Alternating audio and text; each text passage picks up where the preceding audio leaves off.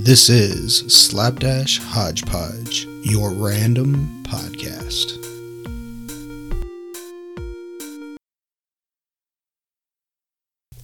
All right, everybody. This is Slapdash Hodgepodge, your random podcast. This is our first pilot episode, so to speak. This is Carlin, and I'm here with Steven. How's it going today, fellas? Uh, today's topic, we're going to start with anime. So, Steven, take it away. Well, with the animes that are out there, I know you don't watch a lot of animes, Carlin, so we're going to start out with one that I know you've watched because you've actually told me you've watched this one, which is the uh, Gun Gale art alternative for Sword Art Online, which I did not start out liking this one just because I was a big fan of the Sword Art Online swords and fantasy worlds, and this one just brought it to a straight gun world, dark. Hey, I mean, guns are my thing, so swords, not really. Yes, I understand that. I'm not saying it was a bad area for sword art to go because they had to somehow bring in the people who didn't like like swords, but it. I guess the way that they portrayed how easy it was to shoot in the game was what really kind of turned me off with the aiming reticle and everything. All right, so let, let's discuss that as the main point here. In the in the anime, it shows you go into a world where it's all gun based. Pretty simple. They have a built-in aiming assist reticule. That would be awesome for a real shooter. But how they portrayed it in the show was kind of crappy. Yes. Because as long as your target was in that circle, you hit no matter what. And it didn't matter if it was just the arm in that circle. You could have gotten a death shot off of that because your target was in the circle. But it also explains later in the series that you don't have to focus on the shooting reticule, as they call it. That if you're an actual shooter, you can do what you normally do. Yes, and aim down the gun and not use the bullet line either to let people know that you're targeting them. Because that red line coming out of your barrel was a dead giveaway that somebody was about to get shot. All right, so for our listeners, the bullet line in the anime was if they put their finger on the trigger, it projected a red laser. Now, all shooters know that that's poor form. You don't put your finger on the trigger until you're ready to shoot. Yes, but a lot of these players were also new to shooting. They didn't grow up around guns. They they obviously weren't from the south. This is a Japanese anime. These were not redneck southern people growing up around guns. Hey, now I resemble that remark. You can resemble it all you want, but it, the truth is the truth. It's a law in Jap. Well, I don't want to say it's a law, but most Japanese animes do not ha- show any major gun usage unless you're a police officer or in the special forces. Well, I mean, that's because of their stupid um, censorship laws. Yes. But that goes to show that unless you're military trained or in the um, police academy or police department, you're not going to be able to do well in this game without the bullet line because you don't know proper trigger placement. All right, I'll cede that point to you. Thank you. The realism of this show, as far as what guns they used, was actually kind of impressive. They um, made sure that they used the actual gun names, the actual fire capacity, things of that nature. That was what kind of hooked me on the show from the get go. Yeah, I was going to say the fact that you actually had to reload during battles and you could only carry X amount of magazines based on your load set out. That was definitely a strong point in the favor of this anime. Because a lot of animes will just go, oh, hey, look, you got a nine millimeter pistol and you can shoot 150 rounds without unloading. They're pretty much they Hollywood magic it. Yeah. But then you got this big guy in the anime too called M, who starts out like you're going to really like him. Like, hey, this guy knows what he's doing. He's not using the bullet line. He's not using the reticle. And then he ends up being afraid of a five-year-old girl. Hold on now. You may be giving away the plot just a little too much there. No, no, I'm talking about the little pink devil girl. Okay. You're talking about the main character, Yes. which sadly, her name, in the game at least, um, eludes me. Her person name in the anime is Karen. Yes. And Karen is a, I would say six feet tall in real life, but that's just based off of the anime photos that you get of her. They don't actually give you her height, but she doesn't like her height, so she's going into all these different online games trying to find some somebody that's short and ends up in the Gun world with a short little where she looks like she's five years old. And this giant dude ends up being scared of her because of how good she is in the game. But how do you become scared of somebody when it's a virtual game? It's not real. And yet he's scared. Like physically crying when he's six feet tall, 260 pounds of pure muscle. Well, I think that he's scared just because of the fact that it is a VR game that is following on the trails of Sword Art Online, which they were trapped in a VR game and it became life. Yes, but that was because of the nerve gear that they were using. Once they upgraded from nerve gear to the um, new version of it, they had the heart sensor rate in there, which it automatically kicked you out if your heart rate ever went up too high. You weren't getting trapped in a game anymore. They made sure of that.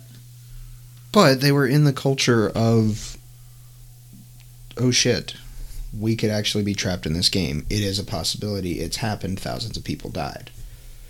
Yeah, I mean, I can kind of see that, but at the same point, even he goes on the record saying that he wasn't afraid of being stuck in the game. He was just afraid. Well, then we'll call him a wimp. Thank you. He was the biggest wimp of that game. Not to mention the four people that he teamed up with, not including Pito or Pita, whatever her name is. That that's the main villain, and she she wanted to be in the Sword Art um, series and fight for her life. So she plays this game like it's gonna be her last day. I was going to say she had a loving relationship with Death and wanted to meet him. Yeah, kind of like a Deadpool and Death. There was a weird relationship there. But then the four people that teamed up with Pito and M all went and committed suicide. And if you say anything different than that, you have not been watching the show. I think that they committed suicide though because of the Pito character's pure batshit craziness. They committed suicide because they wanted to leave M and Pito alone together. But if they really wanted to leave M and uh, Pito alone together, they would have killed some of the people that were trying to attack them in the game in the tournament. Yeah, that They, makes they no would have sense. just strapped five grenades to their chest and tried to run down the stairs at them. Uh, well, that's also because it's anime and people don't think in anime, they just want something that's good for the show. And at that point in the show, they needed some action because it was getting kind of boring. Just a little bit. Though I was still sad that they just went and committed suicide in the game. Like, they, they could have at least taken out one guy. One guy.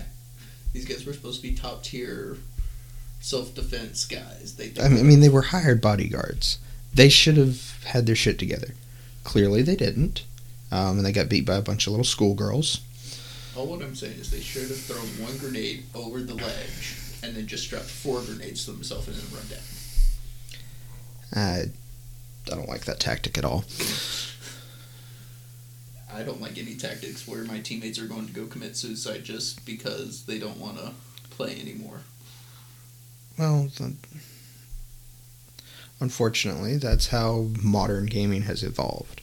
With your massive multiplayer games, Call of Duty and Black Ops and all of that, you have little kids who get annoyed with playing and they're just like, screw it. I'm going to kill myself and not play. Yeah, not that fun of a game to play when people are like that. That's why I don't play online games or online multiplayer. Wait until they actually come out with a VR system in real life. I bet I'll get you hooked. Okay, so since we're on that, where do you think the world of VR is going to go? In real life or in anime? In real life. In real life, uh, I think it'll probably be another 15, 20 years before we get anything solid on a VR system. But once it comes out, it, it will suck in the beginning, like any other new game console. And then the second gen and third gens will work out the bugs and So actually.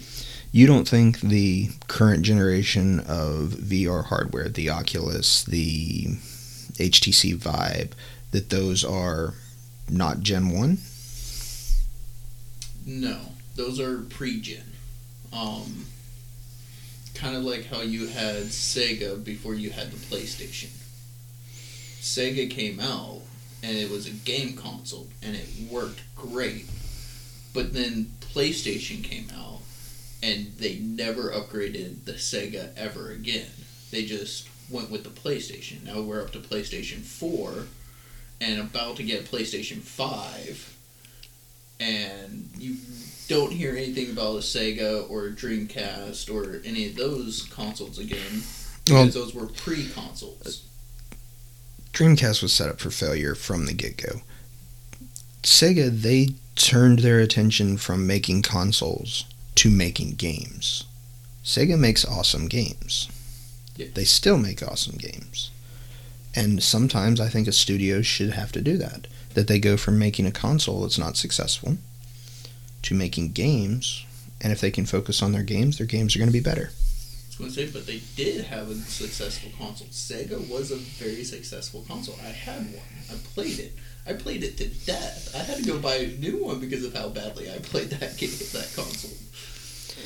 But then the PlayStation came out. That's what I'm saying. There's usually a pre-gen and then the first gen. So you would be saying the Nintendo Entertainment System would be a pre-gen console. Which Nintendo? Because you got The Nintendo NES. the Sega Dream or Sega NES console. Because if you say Nintendo console, because you got the Nintendo DS consoles, you got the Nintendo. Switch. Well, we're, we're talking about pre-consoles here, or what you're saying are pre-consoles. I'm talking about the 80s NES gray box with the cartridges. Yes, those were pre consoles. Those were, hey, this is a great idea. Let's get this out onto the market and see how many people we can get to playing games at home instead of at an arcade where they have to go spend money. People might actually enjoy this better because they're not spending as much money. They might be spending more money outright to buy the console and buy the games, but because they can just replay the games as much as they want, they end up spending less money. And then somebody's like, hey, that's a good idea. Let me actually get a decent working version out there that can kill everything else off, and then we just upgrade that version. So that first version that killed everything else off, that's your first gen. Everything before that, everything that died, would have to be a pre-gen. It wouldn't be a first gen because they didn't upgrade those to anything. They were that's it. Sega never had a second gen. Well, it kind of did because you went from the Sega Saturn, which was the black one, cartridges, to the Dreamcast, which was the small discs. If I remember correctly, I never owned a Dreamcast. The the small disc then went to GameCube. So Sega Saturn would be your pre-console. Mhm. Your Gen One console would be the Dreamcast. Yes. So, by that thought train, Nintendo did not have a second generation console until the GameCube came out. I I don't think I can agree with you on that. agree with me or not. I mean, that's that's your opinion. This is my opinion. So therefore, These are our expert opinions. yes. the good thing is the Oculus, though. I mean, getting back to the VR whole system, of this the Oculus. I I almost wouldn't call that a VR, um, just because. Yes, you put it over your eyes, and yes, you see the whole. You see the game that you're playing through the Oculus at that point, but it's not a full body VR. So it's not full immersion. Exactly. You're basically putting a screen three inches from your eyes. Yes. Which is going to make everybody who's not already blind go blind. Uh, yeah. I mean, I, I, mean, I think they had the problems with the Nintendo Virtual Boy, mostly because it was 8 bit, three inches from your eyes. But I, I see where you're going with that, that the Oculus eventually going to make people blind. yes.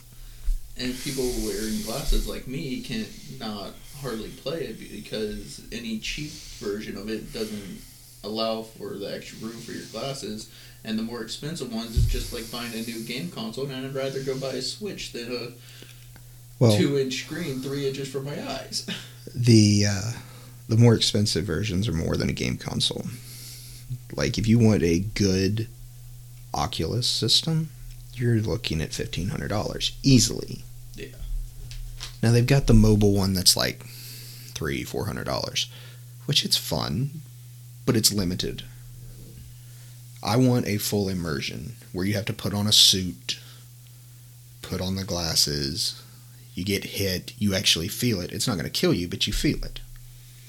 I mean, I wouldn't even go so far as wanting a full suit. I mean, that's more um, player one at that point. which Um, is full immersion VR. yeah, but I would go where I, I would stay with the sword art uh, type of immersion, where you put on the helmet and it links you. It links you into links into your spinal cord. Yeah, So instead of a suit, you're feeling it on a nerve level. yeah. That way, it, it'd be easier to hack into. Yes, I get that, and people will be trying to because that's the world we live in. Once somebody comes up with something, they're like, "Hey, let's break this and see how easy it is to break it," and it, it will happen. well, I mean, once. software companies now pay people. Like Apple has a program. If you can hack our newest software, we will pay you like two hundred thousand dollars. The kid that found the group um, FaceTime, there was a flaw in their system where you could call and then listen in without them answering. He found it and made like two hundred thousand dollars on it. Yes. And the kid who found out a way to um, make a new $100 bill three days after the new $100 bill came out also made $200 million, but you don't know his name. Well, I don't know the guy that found the uh, FaceTime hack. I don't know his name. It's not important because he's like 11. yeah, it's always these kids that do it. Why can't they just leave the world alone?